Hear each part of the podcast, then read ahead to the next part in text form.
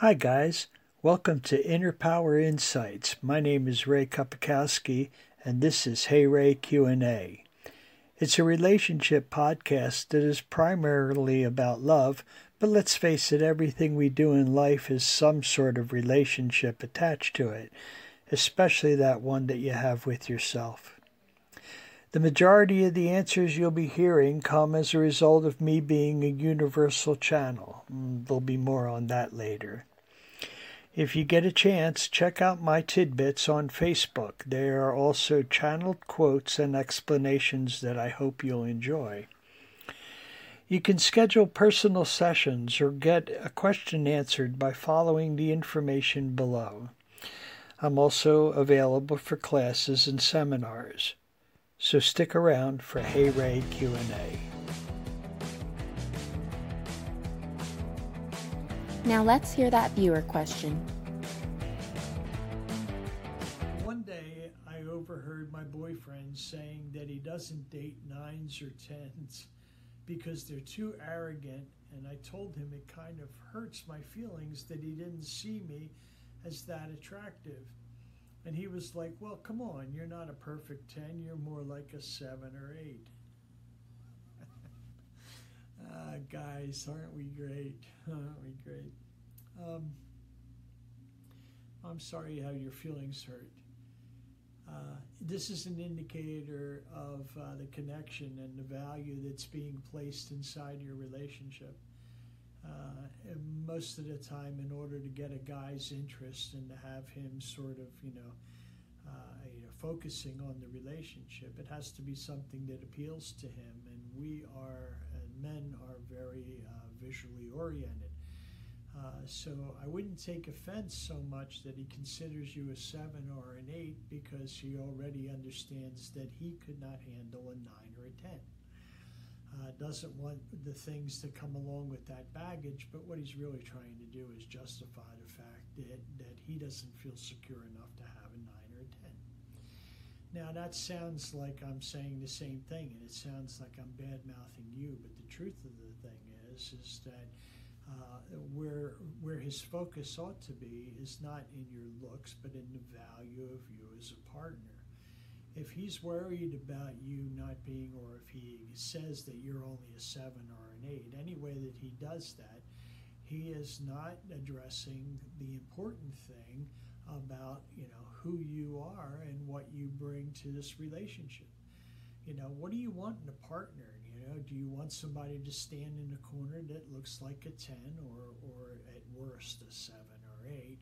You know, dress her up and then have nothing to do with her because you know she she fits the bill. She's she's okay to be seen with, basically. Or do you grow up a little bit and say, you know, okay, so this is this is a person, a human being, that I'm involved with right now. Do you say to yourself, you know, I really do want a good relationship, and is she capable of giving me that?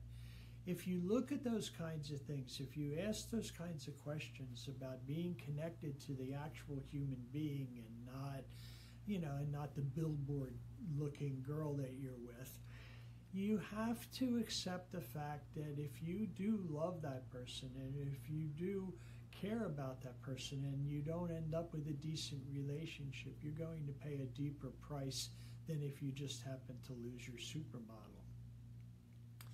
You, my dear, are doing the exact same thing. You know, people don't understand about holding value for one another. They don't understand that the basis of having a good relationship is to accept that what, what it is that you want in the first place is a good relationship with a partner. You know, so you want to find value, you want to find reasons about that person that make you stay in there, and it's got to be better than a nice pair of legs uh, you're upset about it, and I get that. You know, I understand that. You know, you want to seem beautiful and all that, and probably, let's face it, sevens are not all that bad looking. You know, especially when you stand a seven uh, up to a guy, because we're just not that good looking to begin with. But you have the ability not to look at us and judge us for that. You have the ability to sort of look at and see what we bring it's nice to have a good looking guy, but the odds are you're going to end up with somebody. You know what I mean? But you're doing the same thing. You're doing the exact same thing. You're expecting that his value system should be in a place where, you know, like your looks are, are so much more important to him.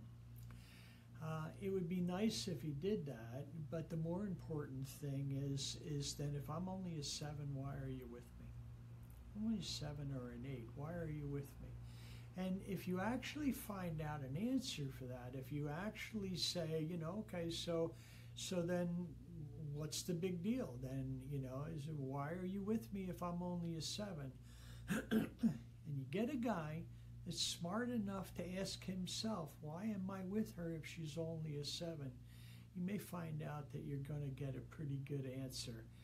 Uh, and at least I hope you will. So I hope that that uh, that helps you out here. Now, excuse me, but Lexi had. Uh, let me see if I can find this. Lexi had that connected to uh, a tidbit. Now the tidbit itself is going to come out in a little while, and it is uh, it is uh, number 22.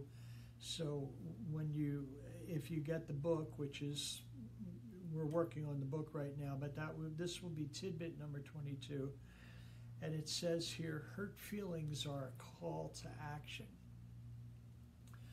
Um, anytime that you have uh, the chance, so now I'm going to address the tidbit as well. So, uh, hurt feelings are a call to action. Anytime that you get your feelings hurt about anything, you have in normal situations, in a regular relationship, people get their feelings hurt. And, and what happens is that you hurt my feelings. I'm upset. I'm crying. I'm, I'm, you know, don't know if I want to be with you or not. You basically say, "Oh, I'm really, really sorry about that, and I didn't mean to hurt your feelings," and you know, and, and all the things that you're supposed to say so that I don't feel hurt anymore and that I'm calmed down and I know that you're you I'll never do it again. I got to hear those words. I'll never do it again. All that type of thing. So when you finally get to the end, when you finally know that you hurt me, when you finally understand that you're going to have to do something to, to mend this situation, then then what you're going to do is, is say, you know, it'll never happen again. I'm really, really sorry. And then you'll say the single worst thing that anybody can say in, inside a connected relationship. You'll say, Are you okay? And, and I might say, Yeah, I'm okay. And the second that I say I'm okay, what we did right there is we swept an opportunity to be close under the rug. We took it completely off the table. I'll tell you why. If you're in a situation, if you're in a really committed relationship and you have a partner, you have a responsibility in that partnership to help your partner have a good relationship. You're in it because your partner says he wants a good relationship and you want a good relationship too. So, in order to do that, you have to get to the depth of that relationship. You have to go downwards inside and start to say, okay, so if I want a really good relationship and somebody hurt me and they said they want a really good relationship, how am I supposed to act in that situation? Holding on to your hurt is not healthy understanding that you were hurt, feeling the hurt, and expressing that you hurt me is very important. And I never want to take away, I never want you to think that I'm not going to tell you to feel your feelings. I certainly am. I'm going to tell you, though, to feel your feelings for a small amount of time. You can regulate that by understanding that your feelings are telling you that there's a problem inside the relationship and what you really need to do at that point is say is say you really hurt me. What are we going to do about this? Realistically what are we going to do about this? You said that you wanted a really good relationship and i believe you. You said that you wanted a reminder as to any time that you are putting our relationship at risk, and you just hurt me, so that's exactly what you did. You put the relationship at risk. So let's put our relationship on pause for just a moment and let's analyze this situation that caused this hurt so we can see what we did and how I played a part in it and how you played a part in it and how we can fix that for the next time. Remember when I told you about sticking things under the rug, under the carpet? That's the area that I'm referring to. Is that the repair of the relationship, the actual recognition of the problem, and a problem is different than the issue. The issue is what hurt me, the problem is why it hurt. Okay, so if you want to know about how to fix it, you get through the issue, you get through the hurt, you get through the sections where everybody is kissy face and making up, and then you look at the problem. Why did this happen? How did this get past us as two partners, as people that are supposedly connected, as people that are supposed to be navigating life as a, as a couple? Us, us being together, us addressing situations, us addressing you know, our, our work situations, us addressing our family situations, always us first. If we have if we have risked that, then we want to go all the way back to that place, find out what happened, and then figure out from that place, turn that negative into a positive. Really, really milk it, really use it. How do we get close to one another? Because the single most important thing in my life, after my own happiness, is our connectivity and our happiness. So I hope that helps you out a little bit. And I want to tell you, too, that each and every one of those tidbits is going to have an initial kind of, of uh, meaning to it, and some things you're going to understand right off the bat. I'm going to give you a little bit deeper impression of that as far as the tidbit itself. I'm going to give you a little bit deeper understanding about that.